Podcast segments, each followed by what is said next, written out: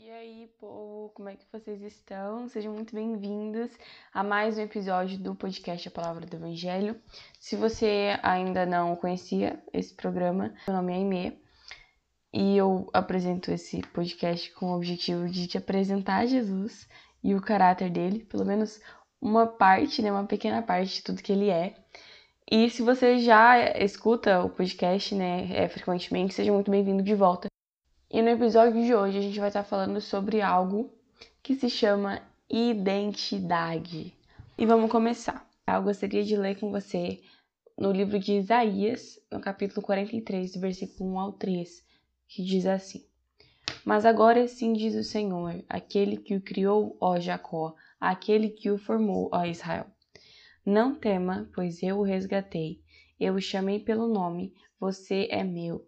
Quando você atravessar as águas, eu estarei com você. Quando você atravessar os rios, eles não o encobrirão.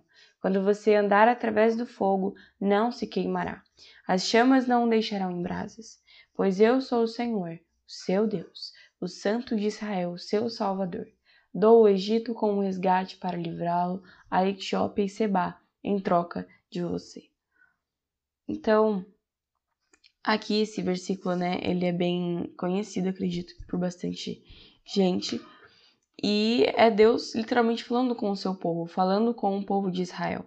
Mas isso também se aplica a nós, visto que nós também nos tornamos filhos de Deus por meio do sacrifício de Cristo, que foi estendido aos gentios que somos nós. E aqui, no início mesmo da fala, né, Deus já começa dizendo: para Jacó, para Israel, aquele que o criou, aquele que o, que o formou. Então é como se Deus estivesse dizendo: Eu sou o seu criador. Na verdade, ele está dizendo isso. Eu sou o seu criador. Eu sou quem te formou. E tendo essa, esse entendimento, a gente tem né, um desdobramento, uma consequência de que somente ele pode nos revelar a nossa verdadeira identidade. Não há outro ser no universo. Não há nada a não ser Deus, a não ser Cristo, que possa te dizer quem você realmente é. Afinal, como eu estava dizendo, foi Ele que te criou e formou no ventre da sua mãe. Na atualidade, a gente está vivendo uma época em que muitos buscam horóscopos, outros buscam testes, quizzes e, e por aí vai para descobrir a sua identidade, quem realmente é. Ou alguns nem fazem isso, mas se baseiam no que os outros falam. Eu quero te dizer que você não precisa disso. Você não precisa de horóscopo, você não precisa buscar em outras pessoas o que você, quem você é, a sua realmente personalidade, a sua identidade. Você encontra ela de uma maneira plena, de uma maneira completa, em Deus. De uma maneira segura, eu te digo, você não precisa ficar inseguro. Quando você recebe a sua identidade, quando Deus te dá uma identidade, ou melhor, a sua identidade singular, você não fica assim com dúvida se realmente é isso. Você não tem medo, você não tem aquela insegurança no seu coração. E justamente há essa segurança porque foi ele quem criou você. Foi ele quem me criou. É ele o dono de toda essa, essa máquina aqui que é o corpo humano. Foi ele quem inventou isso aqui. E eu gostaria de continuar lendo a Bíblia, mas agora no livro de João, no capítulo 1, no versículo 12 ao 13, que diz assim: Mas a todos que creram nele e o aceitaram, ele deu o direito de se tornarem filhos de Deus estes não nasceram segundo a lei natural, nem como resultado da paixão ou da vontade humana, mas nasceram de Deus. Então, aqui é a primeira identidade que nós temos, que Deus nos dá, quando nós nos tornamos filhos dele. Porque, eu não sei se você sabia disso, mas nem todo mundo, né, nem todos os seres humanos são filhos de Deus. Só são filhos de Deus, como diz aqui no versículo, todos os que creram nele e o aceitaram e nem todos né, que estão na, na Terra, no planeta Terra, é, aceitaram e creem em Deus, em Cristo, né, no sacrifício dele. Então, nem todos são filhos de Deus, mas todos são criaturas, ok? Nós nos tornamos filhos quando nós cremos e aceitamos a Jesus. E aí, a primeira característica é que Deus te dá quando você se torna filha dele. E quando nós aceitamos a Cristo, nós nos tornamos novas criaturas. Tudo se faz novo. Então, eu não sei o modo que você tem vivido, eu não sei a maneira que você tem pensado, a sua mentalidade, eu não sei disso. Deus certamente sabe, mas eu não. Mas o que eu quero te dizer é que se você acha que não tem esperança, que você acha que não tem mais saída, você acha que acabou para você e que não resta nada de bom para você mais, que acabou as esperanças, as portas fecharam, a luz no fim do túnel se apagou e acabou tudo. Eu quero te dizer que tem chance. Há uma esperança. E ele se chama Cristo. Porque o evangelho, as boas novas que ele anuncia, o evangelho de Cristo, o verdadeiro evangelho, ele te dá uma nova vida. Tudo se faz novo. Você se torna uma nova criatura, você nasce de novo. Mas como é possível você nascer de novo sem sair do ventre da sua mãe? Leia João 3 que você vai entender o que acontece. E como você crê em Cristo? Você crê no sacrifício dele.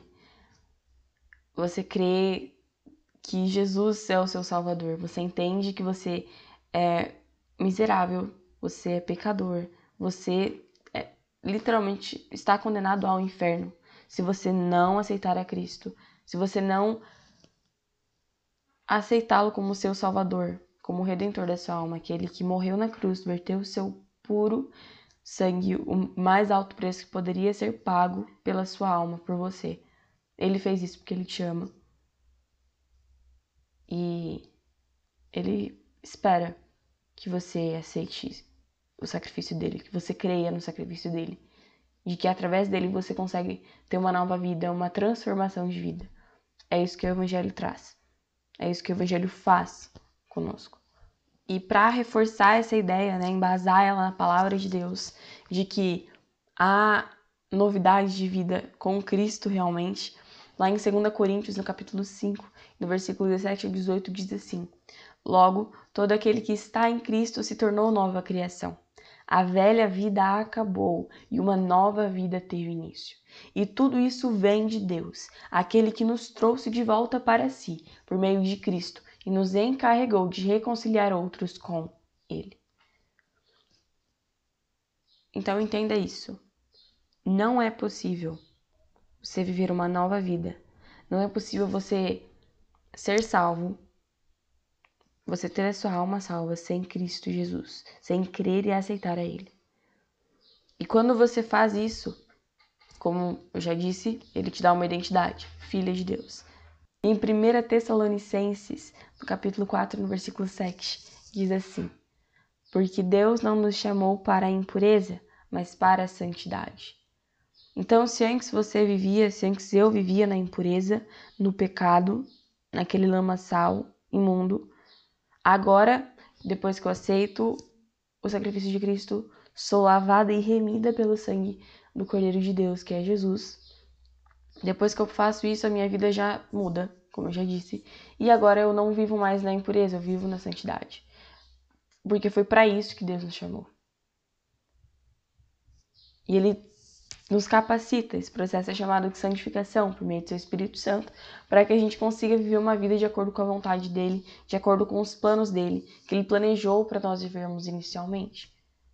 E cinco características está escrita em 1 Pedro, no capítulo 2, no versículo 9, que diz assim: Vocês, porém, são geração eleita, sacerdócio real, nação santa, povo exclusivo de Deus, para anunciar as grandezas daquele que os chamou das trevas para sua maravilhosa luz.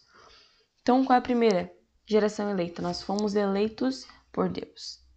Nós somos chamados por Cristo. Jesus diz em João 15 que não fomos nós quem o escolhemos, mas ele quem nos escolheu. E a segunda característica é sacerdócio real. O que é isso?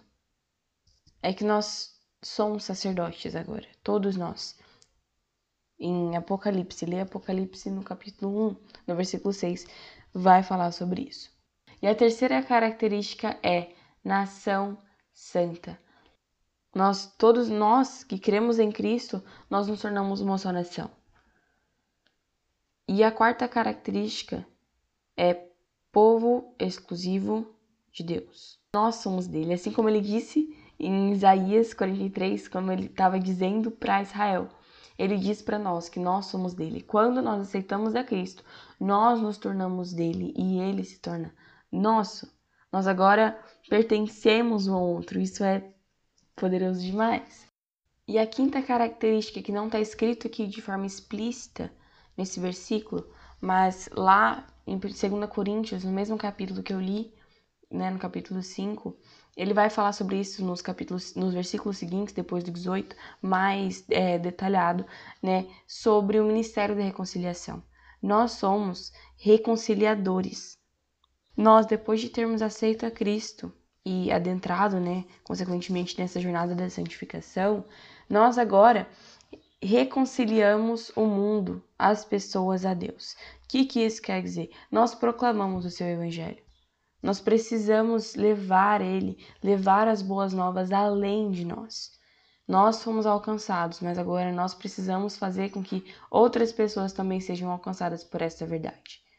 Pela verdade. No versículo 20 do capítulo 5 de 2 Coríntios diz que somos embaixadores da parte de Cristo. Então, se você ficou curioso e se interessou em saber mais disso, leia lá que você vai entender. E eu gostaria de te dizer que Deus tem uma identidade singular para te dar. Só que você só vai conseguir descobrir ela se você mergulhar em relacionamento com ele. Você só consegue se encontrar a partir do momento que você o encontra.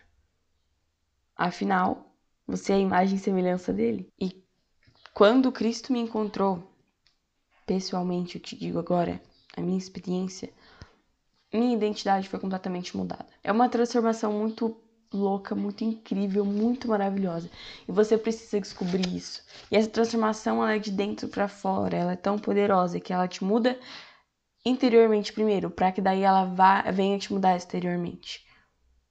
Essa transformação, essa nova identidade que Deus me deu, ela me deu um novo jeito de vestir, de, me fa de falar, de pensar, e ele tem isso para você também. Basta você buscar nele a sua identidade. E para finalizar, eu gostaria de ler um trecho do livro Enquanto a Fila Não Anda, do Luca Martini.